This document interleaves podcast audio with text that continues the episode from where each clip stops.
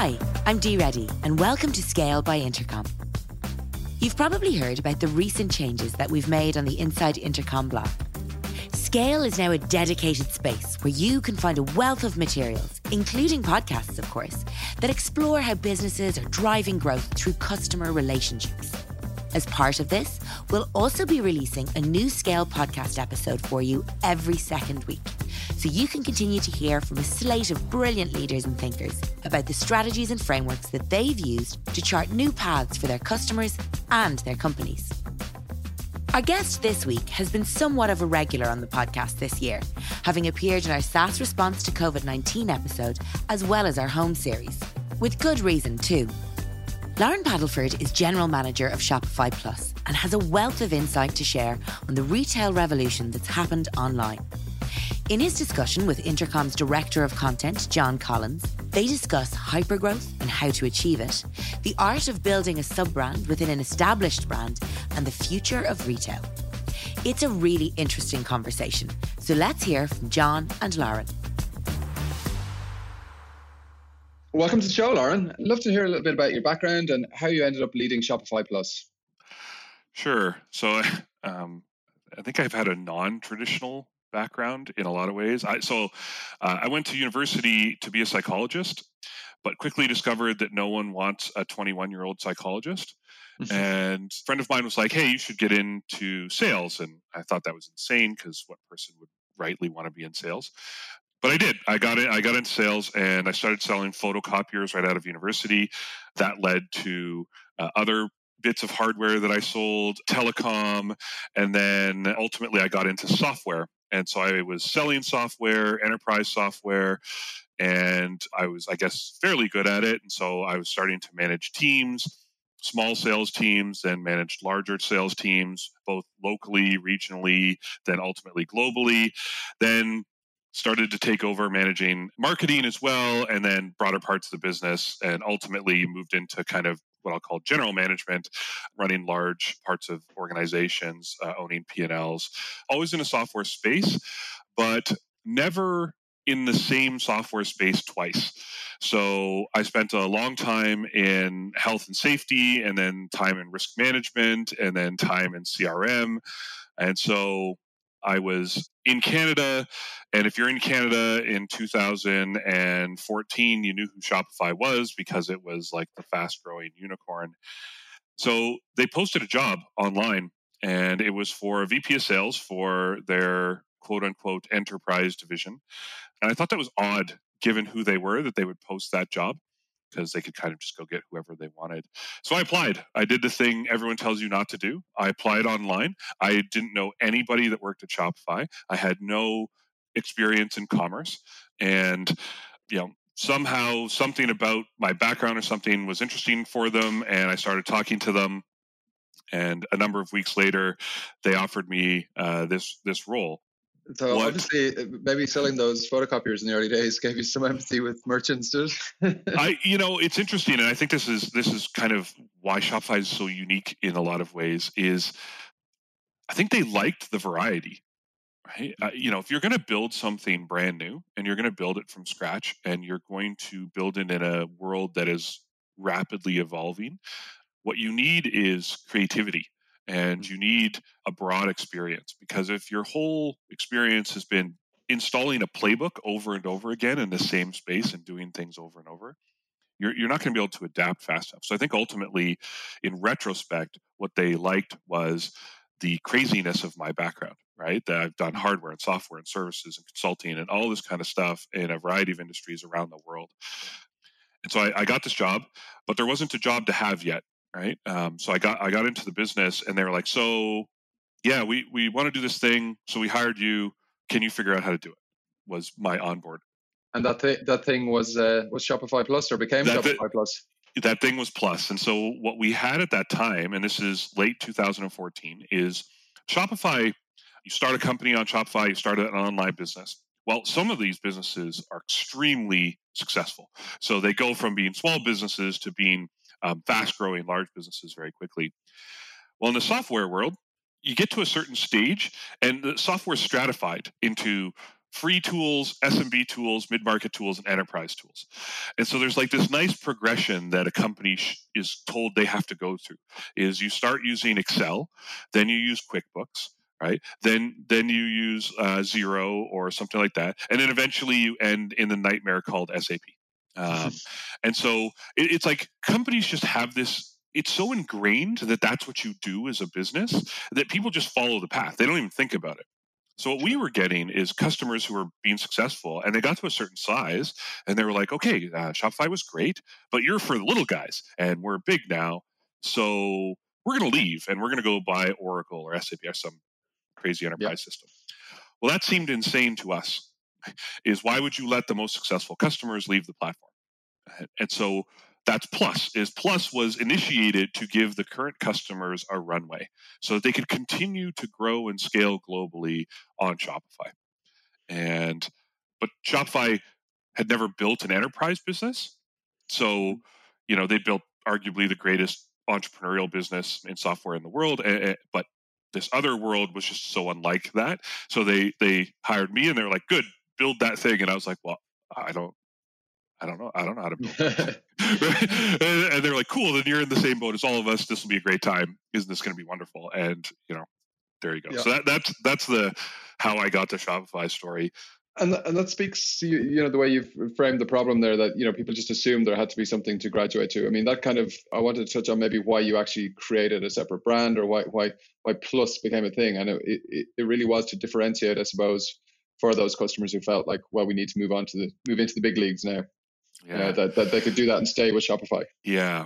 So I hate enterprise software. Mm-hmm. I, I think the enterprise software market is bad for customers and it has been for a very long time, but there's never been a good alternative. So there's this fascinating reality. There's an inverse relationship for, with the amount of money you pay for software and the quality of the outcomes. Mm-hmm. So it seems to be like the larger you get, the more complex you get as a business, the bigger the software packages that you buy, the more money you spend, the larger the teams you need, and the worse the software gets. Like, I can't actually identify another market in the world where this is true. Everywhere else, the more you pay, the higher the quality gets. Mm-hmm. It's only in software where the more you pay, the worse the quality gets. So, Shopify, from its inception, has been a counter narrative right? it's like, why do you need to pay a huge amount of money? Why do you need to have a giant IT organization to start a company? You shouldn't. That's the mm. genesis of Shopify. Tobi wanted to run, he wanted to do a snowboard store.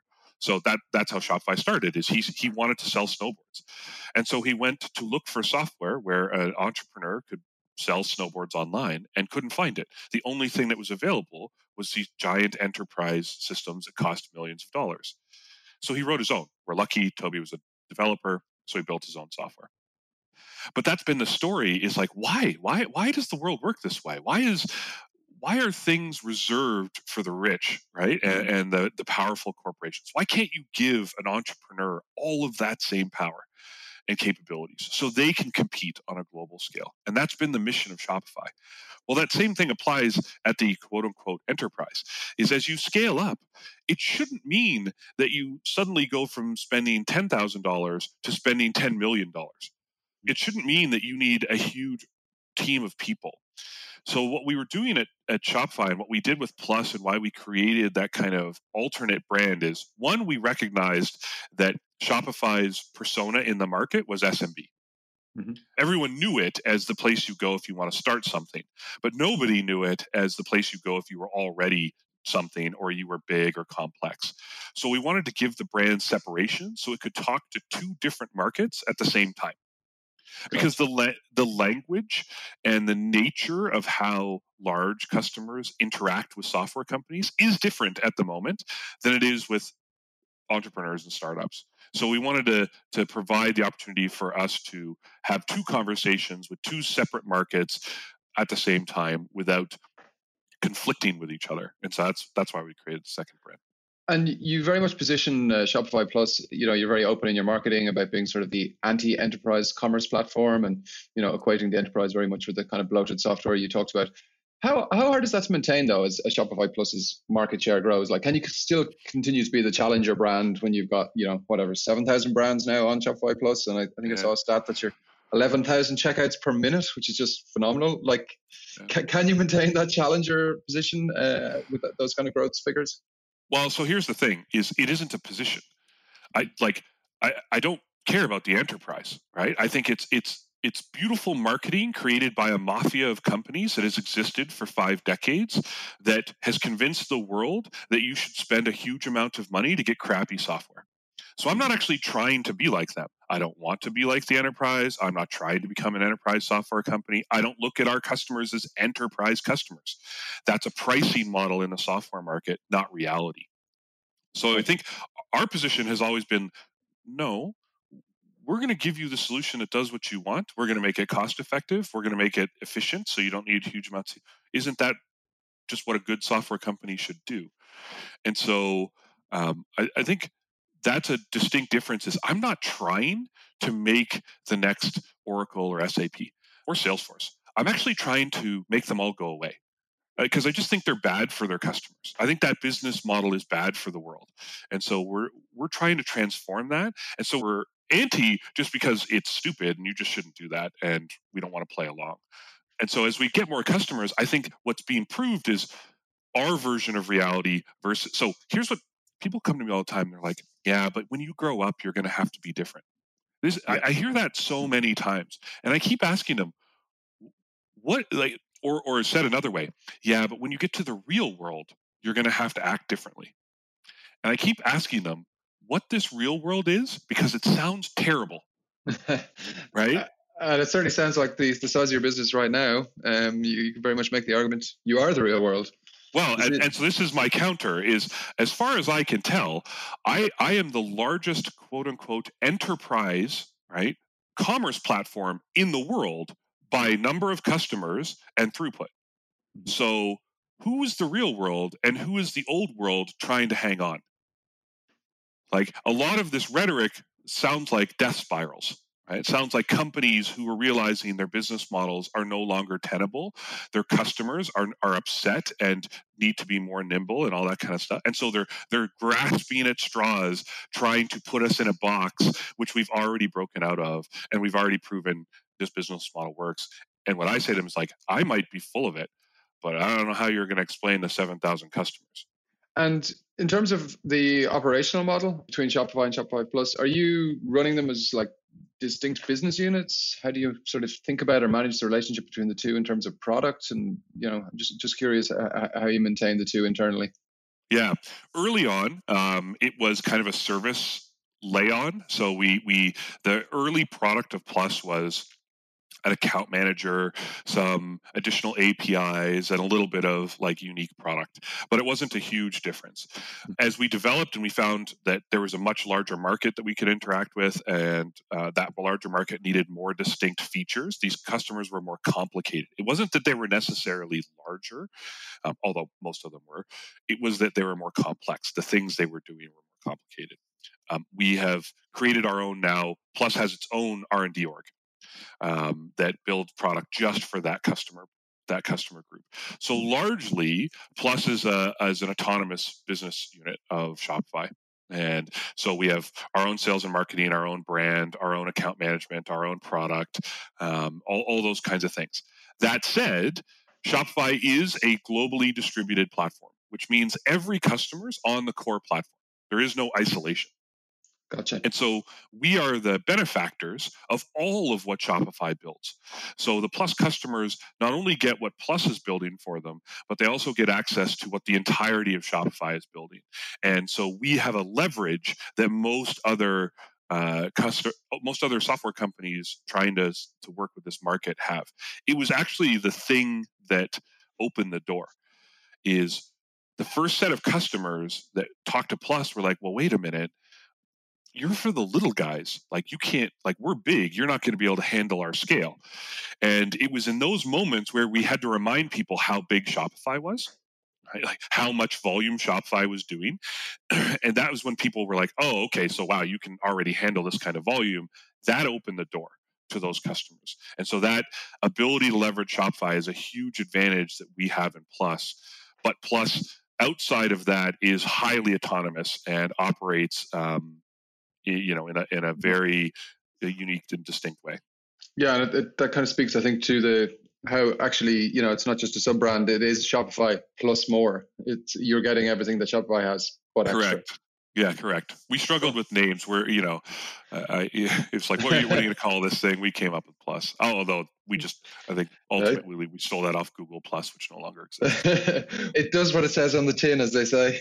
yes. I'd love to talk to you, Loren, a little bit. You've been on this phenomenal growth journey at Shopify Plus, and you know, as I said, you're you're now like with seven thousand brands on there selling, and you know, doing eleven thousand checkouts per minute, which is crazy figures. But you know, you yourself have kind of written and, and, and talked a bit about the, this kind of hyper growth and what people can learn from it. And I was really interested. You have this kind of identify these four elements that, that you really think are needed to fuel that that hyper growth. The first of which is you say you, you need to hire the best people how do you ensure you're doing that? I mean, that's such a struggle for for everyone in terms of like attracting people to wherever your offices are, like finding the right people. That like everyone's chasing the same talent. What what have you learned about that? One of the core cultural constructs of Shopify is we build for the long term. So Tobi says it a lot in public. We are trying to build a hundred year company. So in order to build a hundred year company, you have to build it with a super strong foundation, and that's people. Uh, businesses are just collections of people. So when I say you've got to hire the best people, a lot of that is being willing to wait. And I see many companies fall into this trap. They're growing quickly, they have open headcount, they have roles they need to hire. And because they're busy and they're stretched to their own limits, they start to degrade the quality of the, the talent pool in order to fill the seat.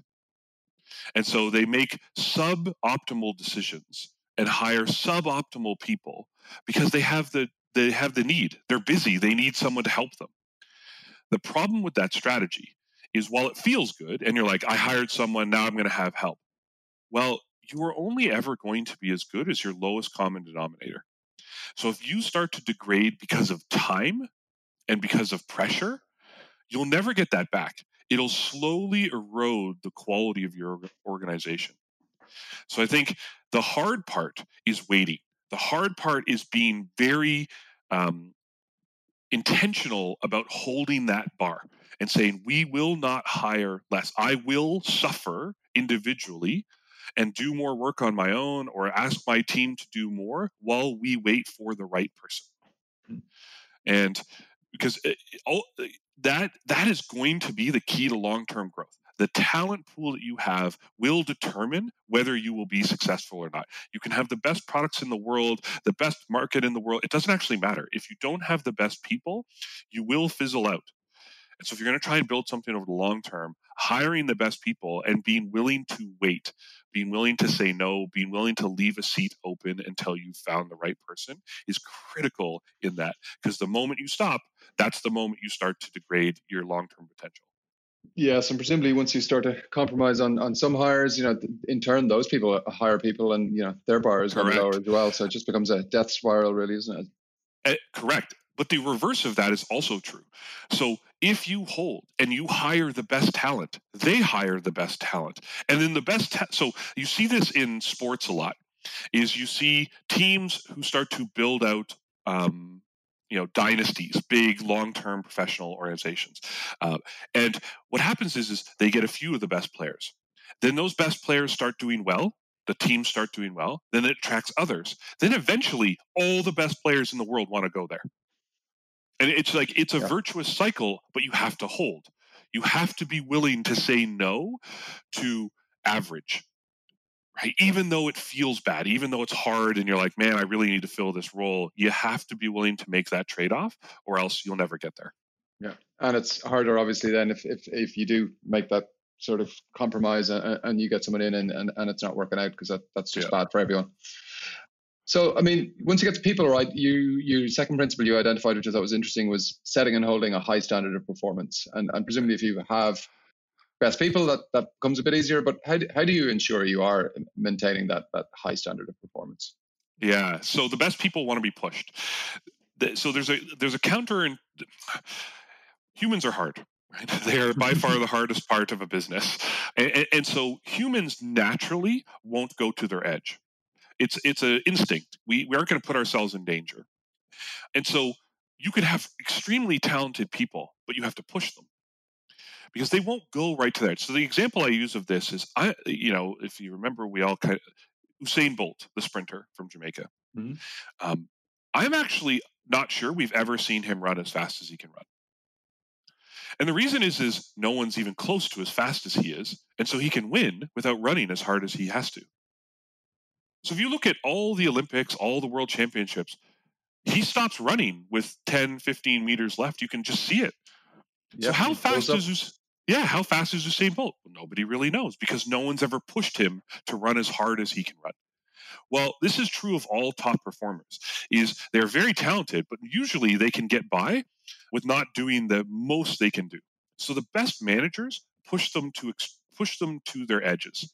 That doesn't mean you work them to the bone and you overwork them and you burn them out. It just means you ask them to do things slightly beyond where they've done them before. And when they scream and complain about that's going to be hard, that's impossible, no one's ever done that before, the best managers just smile and and and say, "I believe you can do this, and I'm not going to move the bar." Mm-hmm. I, I was going to ask you about that because you do say, uh, you know, peak performance comes right when the screaming is the loudest, and so you don't necessarily mean screaming as in, you know, everyone's fighting with each other, but just, you know, that moment where you say, "This is the goal for the quarter," and and the team say, "Oh no, we can't do that."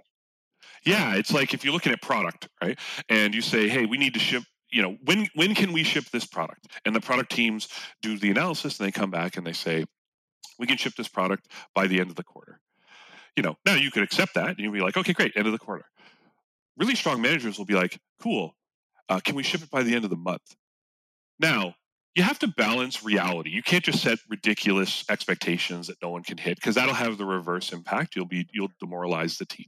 So you've got to make a judgment call on what do you think is plausible but would take real effort.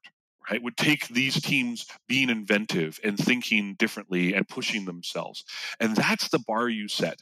Well, what will happen is they will chirp right? They will start to complain or say it's not possible or give you a thousand reasons why it can't be done. A good manager, you have to listen to those, and if they're right, relent and give them a new target.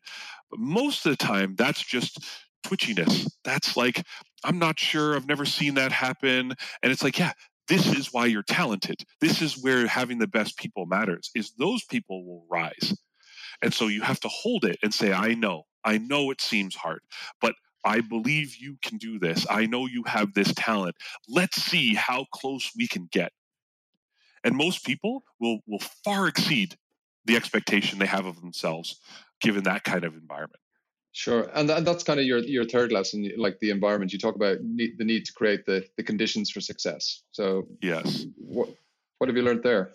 Yeah, I, I mean, I think you know you, you, you so you hold the bar, uh, you hire, hire the best people you give them things to do. Now you've got to remove all the stuff that's that gets in their way. You have to create the conditions for them to be successful. Some of these are binary. Do they have the tools they need to be successful? Um, do they have the environment a workspace a work environment do they have the training do they have the support all those things need to be in place and when roadblocks get in their way that they can't remove on their own you have to be able to help them remove them. So you, you're trying to create an environment for these super talented people to do extraordinary things. And there's a lot of pieces of that but it's our job as leaders is to lean into that that is mainly our job is i'm going to remove all the distractions so you can do the crazy things we need you to do because the more they have to think about things that aren't achieving the outcomes obviously the less the less impactful they're going to be yeah, you don't want them doing busy work or like trying to figure out how to how to get stuff done or how to negotiate the, the organization. You just want them Correct. Do, doing the work. Yeah. Yeah, that make, makes a lot of sense. Of course, and the the last one, which I, as a director of content, I can definitely empathize with, is you know you say you need you need to tell a great story. You need you need something that people can really get behind. Yeah. So I think this is the most impactful and least valued skill of leaders um, and just anyone in general is human beings throughout history have never done anything because it was logically good for them. We just don't. That's not our that's not our DNA. We do that because we're emotionally attached to it. We do it because we believe in something. Well, that's a story. People get emotionally attached to a story. So leaders at all levels and individuals have to be able to tell a story that creates the emotional attachment that drives people forward. Eh, Is if you just lay out logic, people don't. I mean, people don't respond to logic first. Our brains are not set up to respond to logic. They're they're set up to respond to emotion. And so storytelling is is the best way to convey why we're doing this. And it's the why that get people to do extraordinary things, not the what. And so I think the, we don't invest enough in this as organizations. Um, most companies I interact with, startups, forever, when I say "tell me your story," they can they articulate the product they tell me the features and the facts and i'm like yeah but no one cares about that like why does this exist mm-hmm. so like this if i give if i said it most of the time like if all you could do is focus on one thing focus on your story focus on telling a compelling story about why you're doing the things you're doing because that's going to get people to do extraordinary things and what was the, the story you told in, at Shopify Plus in the early days? And as, has that story changed now? Is there a different story that you, you need to tell the team now to motivate them? Yeah, so I think I, I, have told a variety of stories, but they all center around kind of three major themes. The one is commerce is fundamentally changing. So the way we shop in the future, right, is not going to look anything like we shop now. And we, Shopify, are the the gasoline to that. Right? We we are the group that gets to make the dreams of entrepreneurs and retailers come true. But we can't do it unless we are contributing to it, unless we're producing the products and features that they need to do that. The second, we have the most amazing customers in the world. These are customers and retailers and merchants that have never existed before, doing things that no one could even imagine. And they've put all of their trust into us. And so we have to meet them in that and give them the capabilities to go live their dreams. Together, we can change the world. Individually, we're interesting. Together, we can change commerce. And then the third is technology for large, complex customers has always been terrible. They've never needed to be good because there was never an alternative. They've created a matrix where everyone believes you should just pay them because you're big. And that's bad for customers, right? That's bad for our economy. And so let's burn that to the ground. Right? Let's remove that market from existing. And let's let's produce a capability that customers actually love. Right? Why can't we produce complex software that people fall in love with and that they think is amazing um, and that they tell their friends about? Um, and as a result, change the world and, and change the way customers interact with technology. And so those are the, the three kind of major themes that I uh, I spend a lot of my time talking about with our customers and our team members um, to get them excited about what they're doing every day and why they're coming to work and what impact that's going to have in the world. Just before we continue with today's episode, I wanted to let you know about Offscript. It's a new series of candid conversations with Intercom leadership all about the extraordinary AI driven transformation we're currently experiencing. Episode 1 is on our YouTube channel right now. Here's a teaser of what you can expect. I don't want to come across as overly dramatic, but for every single tech company, this is an adapt or die moment. It's inevitable that all businesses are going to go AI first. It's just a matter of time. In this post AI world, new companies will rise, old companies will fall. Of course, some of these new companies will flame out, some old companies will pivot successfully too. I don't think any of us could see a world where this wasn't going to be one of the biggest changes in the customer service landscape ever. The world we care about is customer service, and it's so patently obvious that the old way will be quickly obsolete. We're racing hard to build a future which will result in better experiences and results for customers and businesses too. It's not just a product change, it's a mindset change. Let's make space to talk about all of this. We have so much we want to share. We want to explore these ideas in the open. We want to provoke new ones in you. We want to learn from your reaction. You just click the kind of like big stupid go button, right, and see what happens. Welcome to OffScript. That's all to come on OffScript. The first episode is out now. You can watch it on Intercom's YouTube channel, and we'll bring you audio versions of the episodes right here. Now, back to today's episode. Obviously, you guys work with some huge brands, uh, you know, Fashion Nova, Rebecca Minkoff, Lady Gaga, Kylie Cosmetics, you know, Allbirds, which a lot of our listeners probably know. It's a pretty popular brand in the tech sector. But it, it feels like, you know, a lot of influencers and celebrities are now getting involved in, in, in retail. And is, you know, is that something that we're going to, like, is that a, a theme of the future that, you know, retail will get even harder because you kind of need to almost have an audience or a, you know, some, some kind of form of celebrity before you can then even build a retail brand? Um, yeah. Okay. So commerce is experience. That's all it is, right? As as commerce continues, whether it's online or offline, it is 100% about experience. And so I think the brands that are focused on understanding their customer at an intimate level right? really deeply understanding the customer, the whole life of their customer, and building experiences online, offline, in mobile, in augmented reality, wherever it is that meet that customer where they want to be, will do well. The ones that are focused on community building, on once you have those customers, how do you build a community around them? How do you let them interact? How do you help be part of their daily lives? Will will be successful. And then, yeah, the influencer thing is fascinating for two reasons. Eh, a lot of the celebrities are trying to figure out how to build businesses. They're entrepreneurs. They're just a specific type of entrepreneur. So they're now looking at it as I know I don't want to build around celebrity. I want to build around legacy. I want to build something that outlasts my celebrity. And so you see a lot of big celebrities building big brands and supporting those brands because those will last longer than their celebrity lasts and, and that's valuable to them for lots of reasons. You see influencer marketing as a mechanism to drive a community engagement.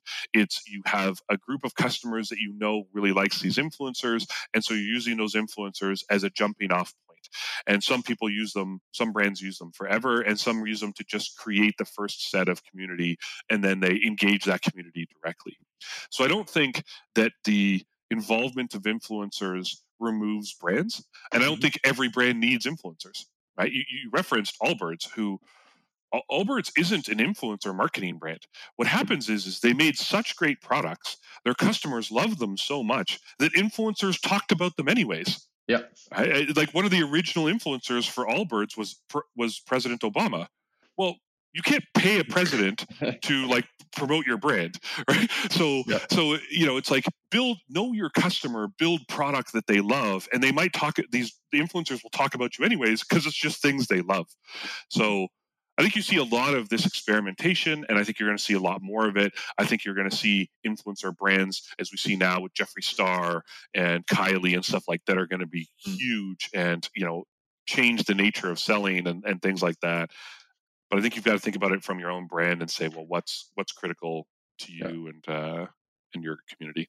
I think it's, it's really interesting that you say it's it's it's about you know retail is about an experience now because uh, you know so many people in e-commerce for years would have said it was about transactions and I think that's that's key, isn't it, to the difference? Well, right, and all those retailers are dying. Yeah, everyone absolutely. who said or maintains it's about tra- transaction, or anyone who's arguing about dollars per square foot or things like it's like, yeah, you don't understand the consumers anymore. Consumers have unlimited choice. Well, in unlimited choice, if you're just about transaction, you're dead on arrival. And absolutely. so you see that shift most heavily happening is is the shift to experience. Loren, we could we could talk about this all day, but uh, we, we we will have to wrap up, unfortunately. Before we do finish, though, I'd love to know, like you know, we, we touched on influencers there. You know, who influences you, or where where do you get your inspirations from in ter- terms of your business career? Yeah. So a, a couple places, you know, I, am obviously hugely influ- influenced by our our merchants and the entrepreneurs we work with every day.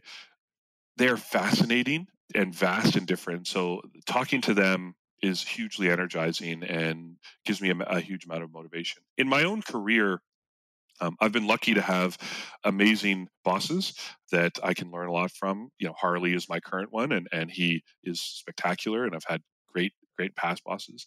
And then uh, in the world, Omid Kordestani, ex Google, first business person at Google, now the exec chairman of Twitter.